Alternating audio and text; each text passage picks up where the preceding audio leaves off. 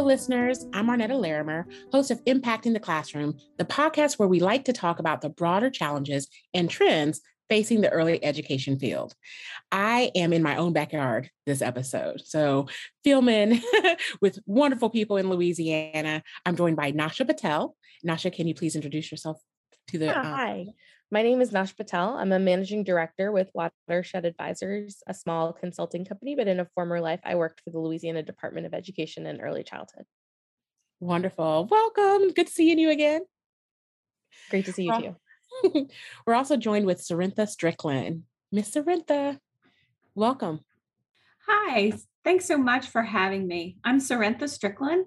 I'm a consultant in early education, and I spend most of my consulting time with the Jefferson Parish Ready Start Network, and I serve in essence as the executive director for the Jefferson Network. Wonderful. Again, I am looking forward to this conversation, especially one that's, like I said, just right in my backyard. I'd known you guys in my previous life when I worked at N S U Child and Family Network. So good connecting with you guys again. Both of you have worked together to support the state of Louisiana as they've worked to define quality early education throughout the state and their local parishes. So let's get to the meat. On one of our last episodes last season, we talked about the shift in quality rating and improvement systems away from emphasizing the rating and putting more of a focus on creating a culture of continuous improvement. Nasha, can you tell us about your upcoming publication on Q R I S that you've been working on with Watershed Advisors? Yeah, absolutely. Um, and thanks for asking that question. So with in Watershed, we've been thinking a lot with the different states that we're working with, but also in the national context on what we did in Louisiana around Q R I S and where there's sort of opportunities to pull out the parts of the system that made the most sense and that could be sort of most replicable in other places.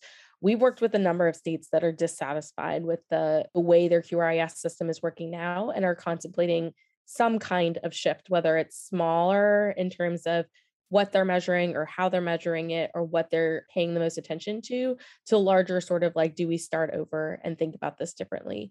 And so to help states and other folks who are helping states, you know, whether they're policymakers or nonprofits or advocacy groups or different folks who are thinking about and putting brain power towards what could an effective Q R I S look like in our state, we've put together a white paper that we think tries to identify some of the common pitfalls of, of a typical Q R I S and some of the direction that we took in Louisiana, as well as in other states that we see sort of promising best practices doing to address that. So thinking about really Q R I S, quality rating and improvement as a whole system, as something that should be reaching scale, that should include all providers, but especially those that are accepting public funds, and that should be truly measuring the experiences that children are having that help parents, providers, teachers, everyone who's sort of a stakeholder in that, understand and help drive improvement, as you said, every day in those classrooms and those centers. Wonderful. You were talking about some of those pitfalls, right? I love what we did in Louisiana. It's really become a model for a lot of states across the country, right? Like groundbreaking stuff happened. What were some of the pitfalls um, that you identified in your white paper? Yeah. And I think too, what Louisiana did was really different in the moment that it happened. Mm-hmm. And many states have made changes towards what Louisiana did, but I don't know that it's necessarily sort of a copy and paste type approach, right? Every state's going to have different things that they want to think about when they design their Q R I S. And what we wanted to, to do in this, in this white paper is talk about the things that mattered the most to us. So well, number one, we wanted to make sure we were measuring the right things. We wanted to make sure that our Q R I S was focused on exactly what we thought mattered most to improving outcomes for kids and for their families. And so with that, we focused on CLASS, and that is our one hundred percent of our quality rating and improvement system. It is the interactions that children are having in the classrooms. We, you know, we report on other metrics. We provide transparency around teacher credentials and curriculum use and ratios, other things that we know really matter to the child experience. But the number one thing that we're rating and focusing improvement resources on are those interactions. And then we designed our system to really support improvement on that thing. So we focused our system to help make sure that when we were putting out professional development resources, when we were putting out curriculum resources, when we were putting out grants to help centers acquire more materials or do trainings, we were bringing it back to that core component, adult-child interactions. So we both wanted to make sure we were measuring and then supporting that thing. So what you'll see in our white paper is that exact note. Focus on measuring the thing that matters the most. Make sure that it's uncomplicated when you're describing it in your Q R I S and your rating, and then make sure that those improvement systems and the funds that you're tying to those improvement systems support that focus, are deeply aligned to that, and can, in essence, sort of drive improvement towards the thing that you are saying matters the most in your rating. Another thing that we lifted up in our white paper is the need to make sure that your Q R I S is providing meaningful information to families. In other words, that this rating that centers are working so hard to get, that teachers and providers and directors and T A staff and all these resources and states are being sort of put towards getting and improving, actually means something to the families who are looking at it when they're making decisions about where to send their children. So it needs to be able to communicate to families a difference. A one star should mean something different than a two star, than a three star, or whatever rating you're using. And that should be clear when a family looks at it. Too often, Q R I Ss can sort of jump from one level to the next. So if you don't understand the difference between a two star and a three star, you may think it's the same as the difference between a one and a two star, and that's not always the case. Or maybe all prep programs aren't included in that rating system, and families are left to sort of figure out what that means and why. So just make sure that you're thinking about, when a family looks at these ratings, what does it mean and what decisions should they be making based on that? And then the last point I want to make, sorry, just one more, is yeah, to no, make sure all of them. When you are tying funding to that rating and to that improvement system, that it's not in any way going to exacerbate inequities and reduce opportunities to improve quality. So oftentimes reimbursements or other incentives can be tied to Q R I S, and that's a good thing. We know that quality costs and we should be funding it, but it should not in any way be so high stakes, that funding that's attached to that rating, such that families can't use their subsidy at a lower rated Q R I S center, even if that's the only one that's in their community, because it doesn't cover the cost. So just be thoughtful about how funding is being tied to a Q R I S. And again, these are decisions different states are going to make in their own context. There's no one size fits all here. Um, that's certainly not what I'm advocating, but just to think about, as you are setting up this system, as you are trying to bring it to scale, what will it mean for families who are using your subsidy? What will it mean for providers who are trying to improve day in and day out? And what will it mean for the teachers in that system? Because the goal is to make sure every center can reach the level of quality that's articulated in your focused Q R I S. Yeah, and all of those pieces have to work together in order to, right, have the outcomes that we want. They're not separate siloed pieces. They all are interconnected, and it has to work as a well-oiled machine together. And so, and yes, and if you focus on the foundation of the interactions and the importance of those interactions and how it impacts children, it, well, you know, I can keep on talking, like it's class. So I can do that like all day, but that foundation is very important to those outcomes. So leaning into that, all those other pieces fall into place, right? And really give us a clear picture of what's happening. Yeah. And in hindsight, we can look back and say, oh, you know, having this focus really worked well. It was a hypothesis to start. And the work that Sarintha and others in Louisiana did to say, okay, the state is giving us a focused Q R I S. What does that mean for our work? And how are we spending our time and our resources, which are limited, especially in a state like Louisiana? What does that mean for what we do? That really transformed the system in Louisiana and made it such that when we said, this is the focused quality rating and improvement system, this is what we're targeting, this is what we're aligning all of our resources to, it meant that teachers across our system, Head Start, childcare, and preschool teachers, could know and learn and understand what exactly we were talking about when we said quality, because of the work of Sarintha and others to make that real in their communities. Well, and it was so beneficial for the children, because first of all, I want to say that when that initiative happened, it was great to connect those different entities, right? Childcare, Head Start, public schools. We were, all had the same goal, but we were all very separated. So we created this common language and this common vision, this common trajectory for our students.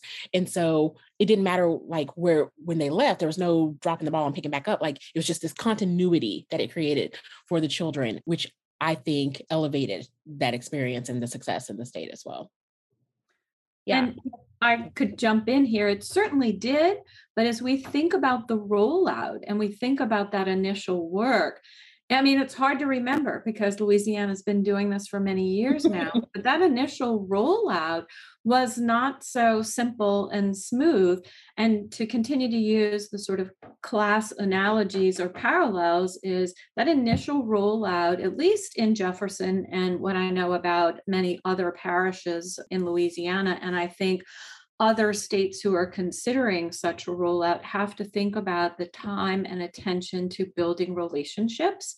Mm-hmm. One thing that's unique that Louisiana did is create networks at the local level with a lead agency or a point, an entity that served as the point of contact to roll the system out. And there was a lot of time and attention that had to go to building the relationships because of the diversity of the landscape. As we know, when we look across the country, that programs are so different. And generally speaking, our private childcare aren't necessarily collaborating with early Head Start, Head Start school system. And what might be somewhat unique in Louisiana is a whole system of parochial schools that have publicly funded seats as well. So we spent a lot of energy and put a lot of work into building those relationships because those programs initially saw one another as the competition. Absolutely. And they were either, they thought they were competing for children. Oftentimes they were competing for teachers. And we saw that system where as teachers got more credentials, they moved from working in childcare often to Head Start and then into school systems. So we had to be very creative in how we pulled these vastly different groups together and had to have a lot of data to show they were not competing for the same children because even to this day, many years later, we're serving very small percentages of our children in publicly funded or publicly subsidized seats. So that relationship building was key, just like it is when we think about experiences for children in classrooms.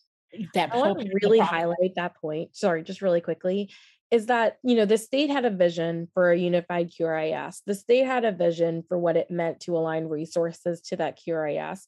But the state also knew that we couldn't do this work from Baton Rouge, right? It took leaders like Sarintha. It took leaders like the folks in North Louisiana and even in sort of our most rural parishes in every part of the state. It took leadership. It took folks stepping to the table and saying, I believe in this. And this is a lot of hard work. And I'm the person, I'm the face, I'm the one who's going to pull these folks together on behalf of kids and families in my community and turn this vision into something that's actually real and workable. And so one of the things that's maybe not as reflected in this paper, but is a, a deep, deep belief of mine is that states have to turn to localities and empower and believe in and invest in local leadership to really drive outcomes for kids and families because they are the ones who know and understand their community, who are able to build and foster those relationships, and who are ultimately come up, going to come up with the ideas and the plans that make this work the most successful. Some of the best strategies that Ready Starts across Louisiana are adopting now came from the early years of the pilot, where the state said, what are your best ideas for this to happen? And community leaders were the ones who said, this is what we think has to happen to drive towards a seven on class across the board. This is what we need to do and put our resources towards. And they tested it and they proved that they were right. And we were able to find opportunities to scale. So that didn't come from the state, that came from local leadership. And so I, I just want to sort of emphasize or highlight Sarintha's point that the state can only do so much. And ultimately it, it really falls to making sure that you're building and investing and supporting these whatever your local leadership structure is, to carry out the plans, be a sounding board or a thought partner to them, raise examples of what's happening in other places in the state or even nationally, and make sure that you're providing them the information, the data, and ultimately the resources they need to make their plan successful. Yeah. Thank you for that. Yeah. I was talking about this parallel process, right? We talk about class and building relationships and, you know, that educator child, you know, importance, this adult adult, those interactions are just as important, and mirroring that in your interactions across the state. And like you said, empowering local leadership who are visible, right? But also accessible, right? And relatable helps to make it much easier, right? Mo- much more digestible when things- Much more successful. It yeah. was not going to be successful if I tried to do it from Baton Rouge in every corner of the state. I think it also would not have been successful if we hadn't really collaborated with and built capacity at the child care owner or leader level. When I reflect on what we did years ago, I think our biggest success and or or the biggest factor in our overall success was the support, the buy-in, and getting the buy-in of those local childcare owners. They're predominantly women-owned small businesses. At least in my parish, they're predominantly women of color, and they were passionate about what they were doing. They had been in business for many years, and they had seen different Q R I S systems come and go. And we really had to work with them to focus on, as you guys said, what really matters most, and that's those interactions in the classroom. And it's at an owner and leadership level of childcare that we saw the least amount of turnover and thus that opportunity. So we had to build their capacity to learn about CLASS, mm-hmm. to actually be able to complete, and even if it wasn't an official formal observation on CLASS, it was an observation of their own teachers to be able to support their teachers' buy-in. And as Nasha said, to really have a laser focus on what is important. So huge investment in those childcare owners and leaders to be able to increase quality within their own classrooms. Um, and so I- just being modest, but this was actually a huge innovation that came out of Jefferson Parish, where she started really investing resources in training and turning childcare directors into experts in CLASS. Some of the most expert folks in CLASS in Louisiana are directors in Jefferson and New Orleans and Rapides and other parts of the state. And they use that lens, not just when it comes to coaching their teachers or observing their teachers, but also in hiring and making other strategic decisions about quality in their centers and their programs.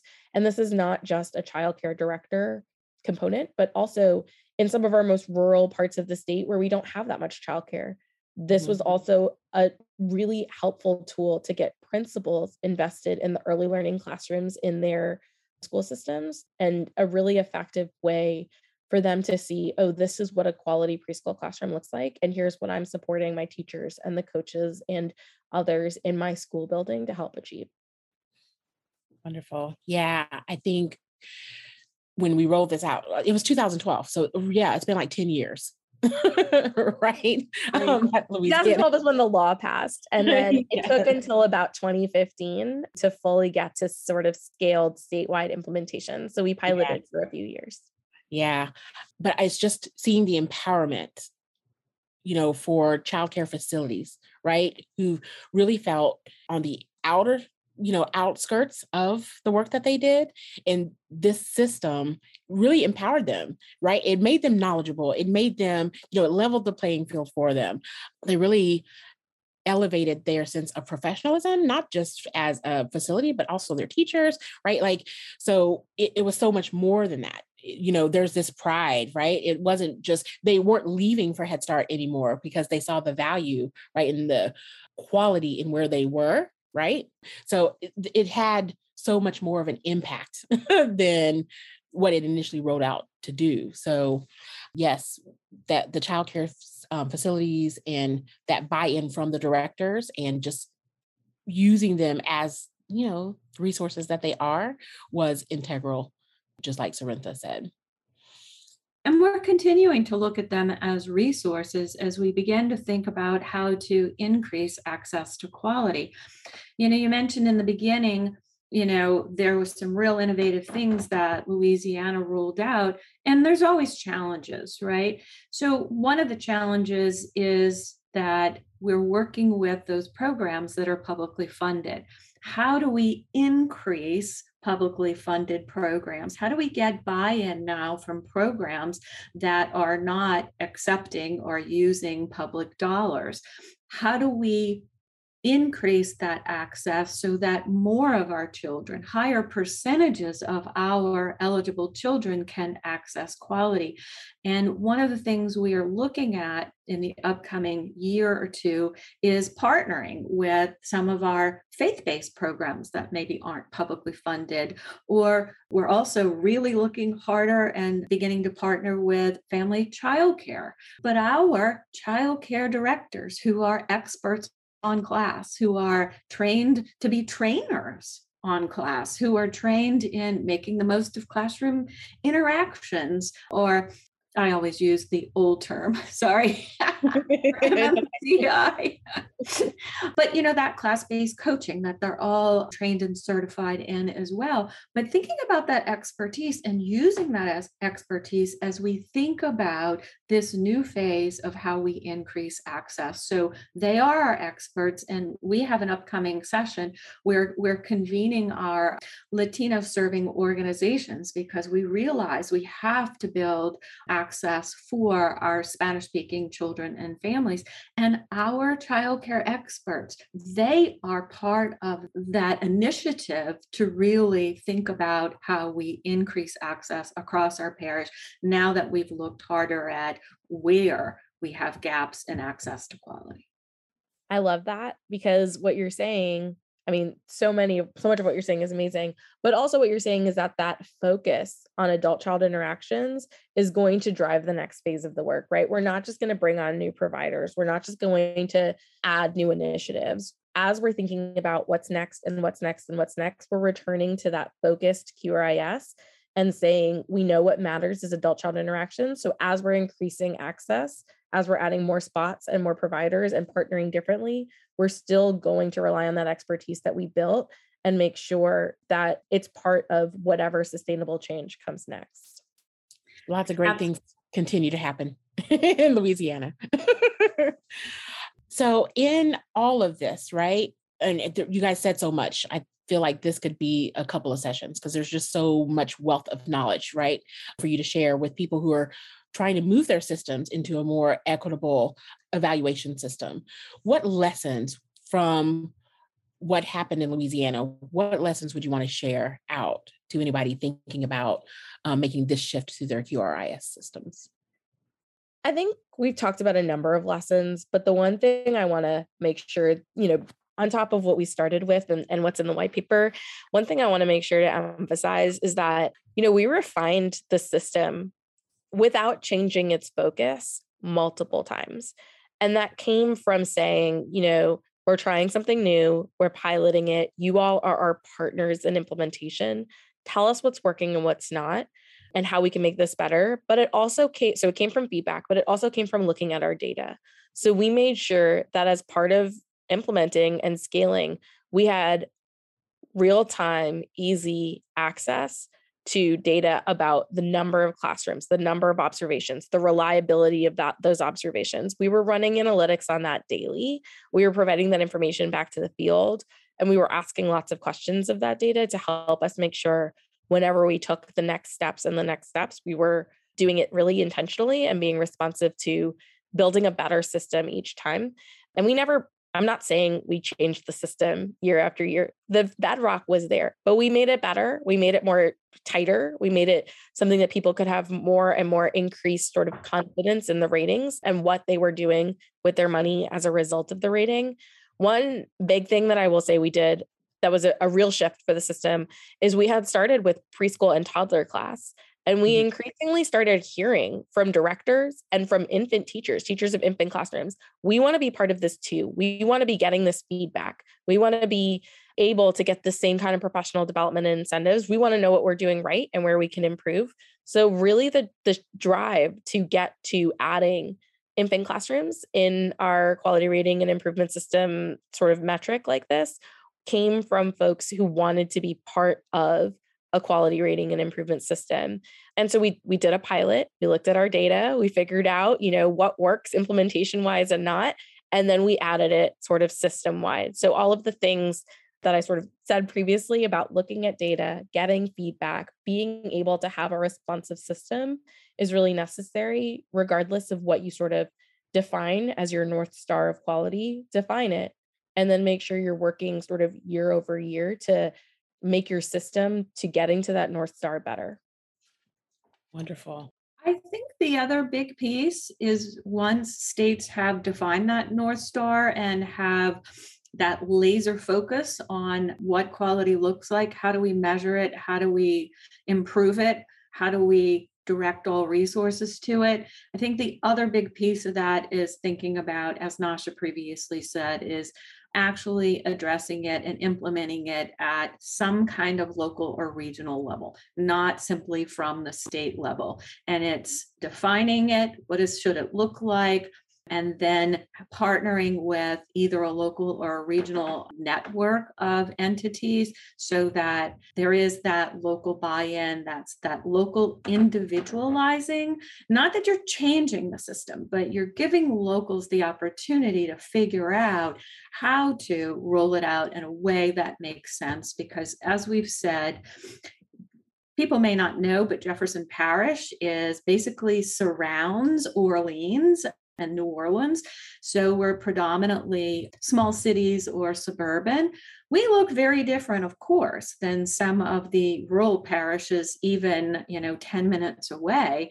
And all of those parishes and their unique, or all the counties in a state have that unique geography, unique makeup. All those factors that make them unique are the reason that they need some kind of local control for rollout and some kind of local control on where resources are designated. Still laser focused on interactions, what matters most in classrooms, but lots of flexibility in how to make it happen with local leadership and local control. Yeah, I would say it's a balance, right? Like there are some things you need to define at the state level to give everyone confidence that the rating in Jefferson is the same as the rating in Rapides, is the same as the rating in Madison, in wherever sort of part of the state. There's some things that we had to build into our rules around what do you need to be an observer?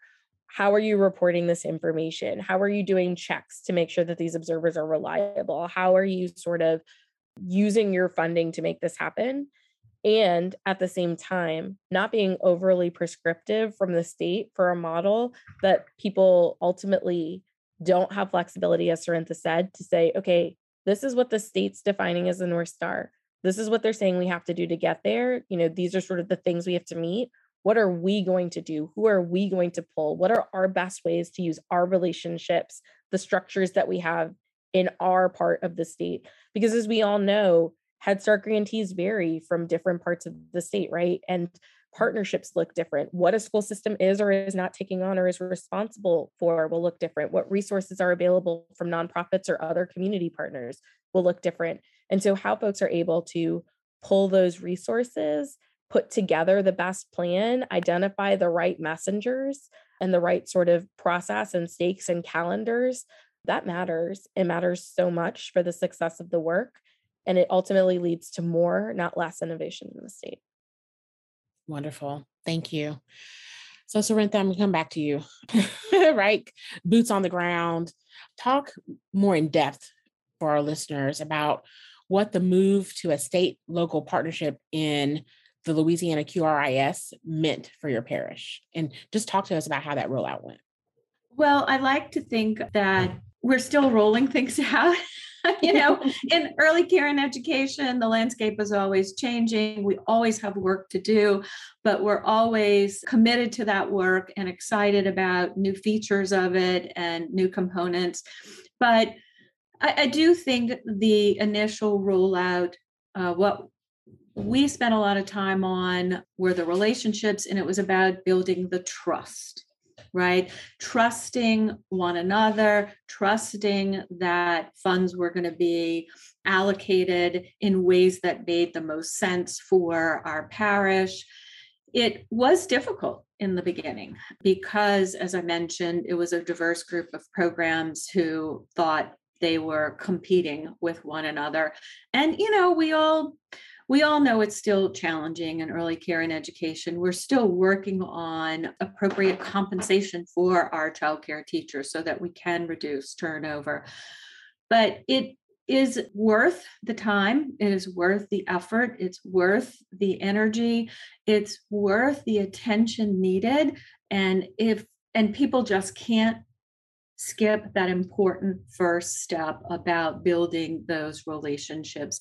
And I think you said it, that it's sort of, things sort of fell into place after that. It, it didn't feel like they ever would, but we really had to work on those relationships and, you know, really remind one another that we were all in this for children and families. And ultimately what we seen is increased access to high quality early care and education across all of our different partner types. We see exceptional quality in childcare. We see it in early Head Start and Head Start. We see it in our parochial schools, and we see it in our public school systems programs. And we are continuing that work to increase that access to high quality.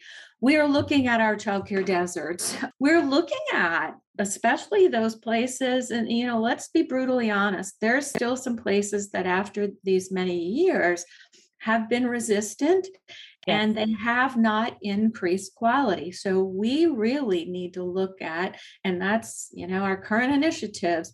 Why have some places made great progress when it comes to moving the needle on quality as measured by CLASS, and other places have not?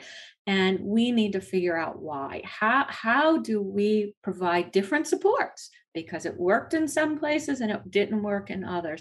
And we know that existing early care and education providers that are of lower quality have to be a critical focus moving forward. And we know how important it is for those children to be in places with better interactions on a day-to-day basis. So we still have a lot of work to do, and we will probably be going back to those relationships. Did, mm-hmm. did we not build sufficient relationships with those certain providers?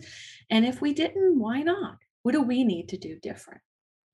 I love that. And I love that you said that, because that's where I was going to go. I was going to be like, well, Sarintha, you know where, you know, what we have to look at first, those relationships, like, right? What are the barriers to that, that trust, right? What happened? And so you, you said exactly what it was. What is that resistance?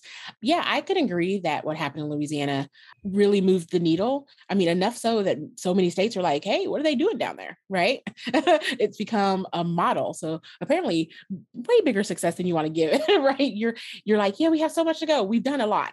And people see it, like the nation, like across the country, they see it because because it has been of interest what's happening down here, because the shift is very obvious in what's happened in our early care networks here in Louisiana. So, yeah, I think even the fact that Sarintha can sit here and tell you, here's what's going on in my Head Starts versus my childcare versus my preschool.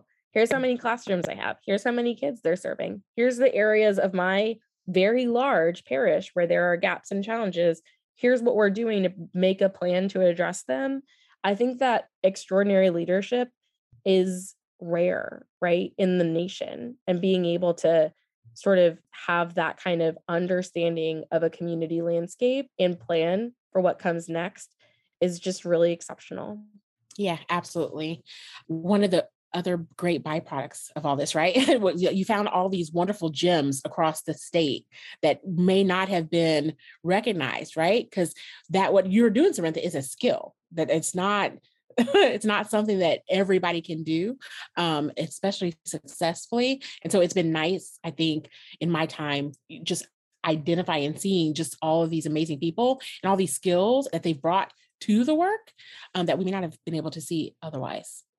And the resource, because I, I met so many great people who have been such amazing resources with, I mean, just wealth of knowledge, like the things that they brought to the table and that they've shared with others. And I'm just like, wow, we should have connected way before this. So like, why is this how we're meeting, right? So I, I think in all of this and across all the networks, because it's not just the networks, you know, by locality, the networks all work together as well as a collective. So it's not isolated. The state is really working as a whole together to make sure that our students get the best type of care across the whole state. So never quite thought about it that way, but yes, the, the state has supported that we are a network of networks, yes. right? So we do. The state supports network leaders coming together, learning from one another. And a parish or county might look very different, but they have an idea and it sparks an idea, and it might look different for us, but my goodness, I just got great ideas from a local network that looks very different from mine. And I tell you, as we move forward, one of, because you talked about people having skills and building skills over time, is where we're moving now is scary to a lot of us, because we're thinking about being more in the community, working more with businesses.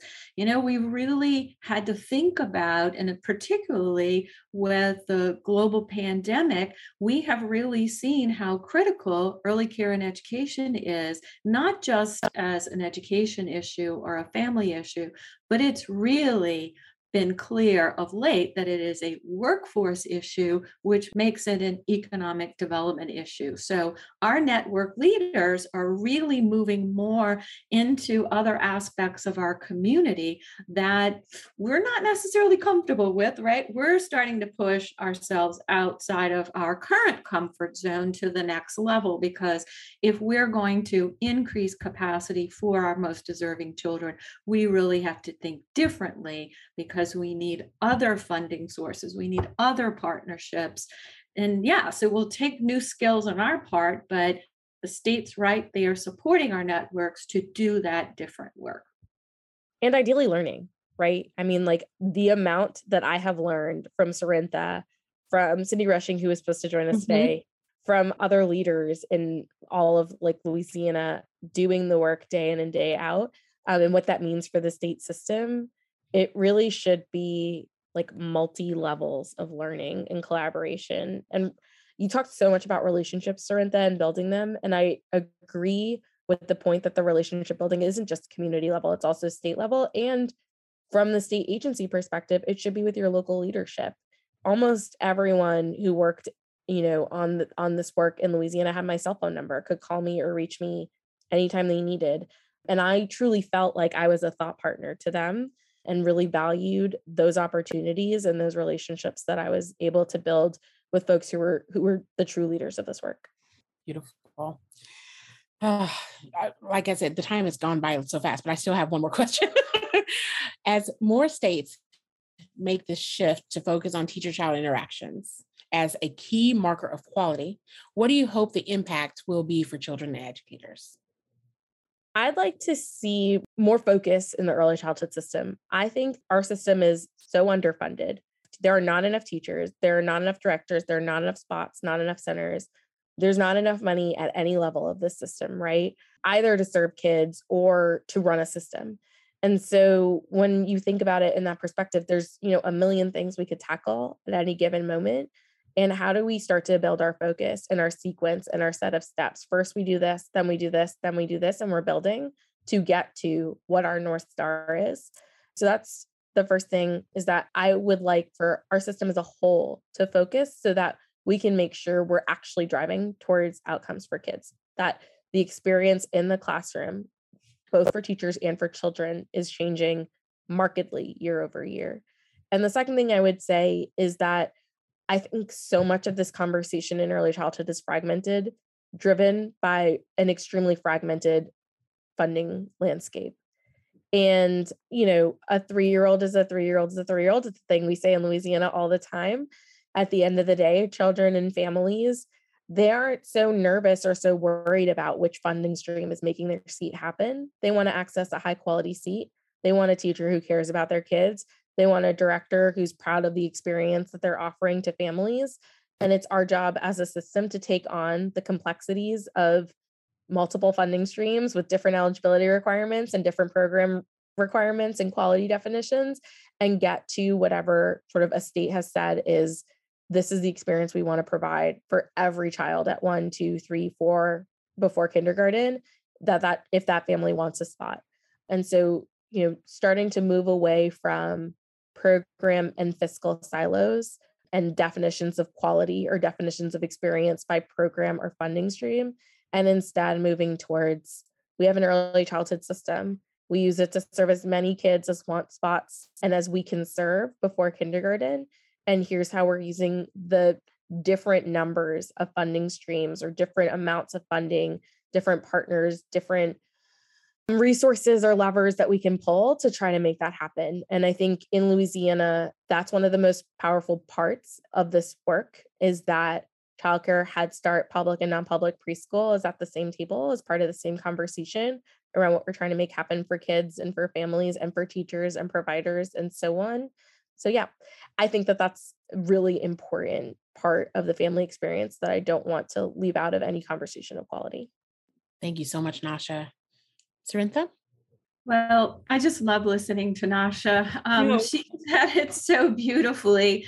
I'm sitting here thinking, I'm not sure I have a lot to add, but just to maybe reiterate what she said is as states are thinking about using class or interactions as the sole focus or whatever their North Star is, is the, you know, the bigger picture of a system is so critical. I mean, if we were able to talk to legislators at, you know, the national level, our, our federal folks, it's about how do we create one system for all children. And in Louisiana, I think we've done a good job of trying to make it look like one system for families. From the family perspective, we have one common enrollment system. You apply once, and we know which program you might qualify for.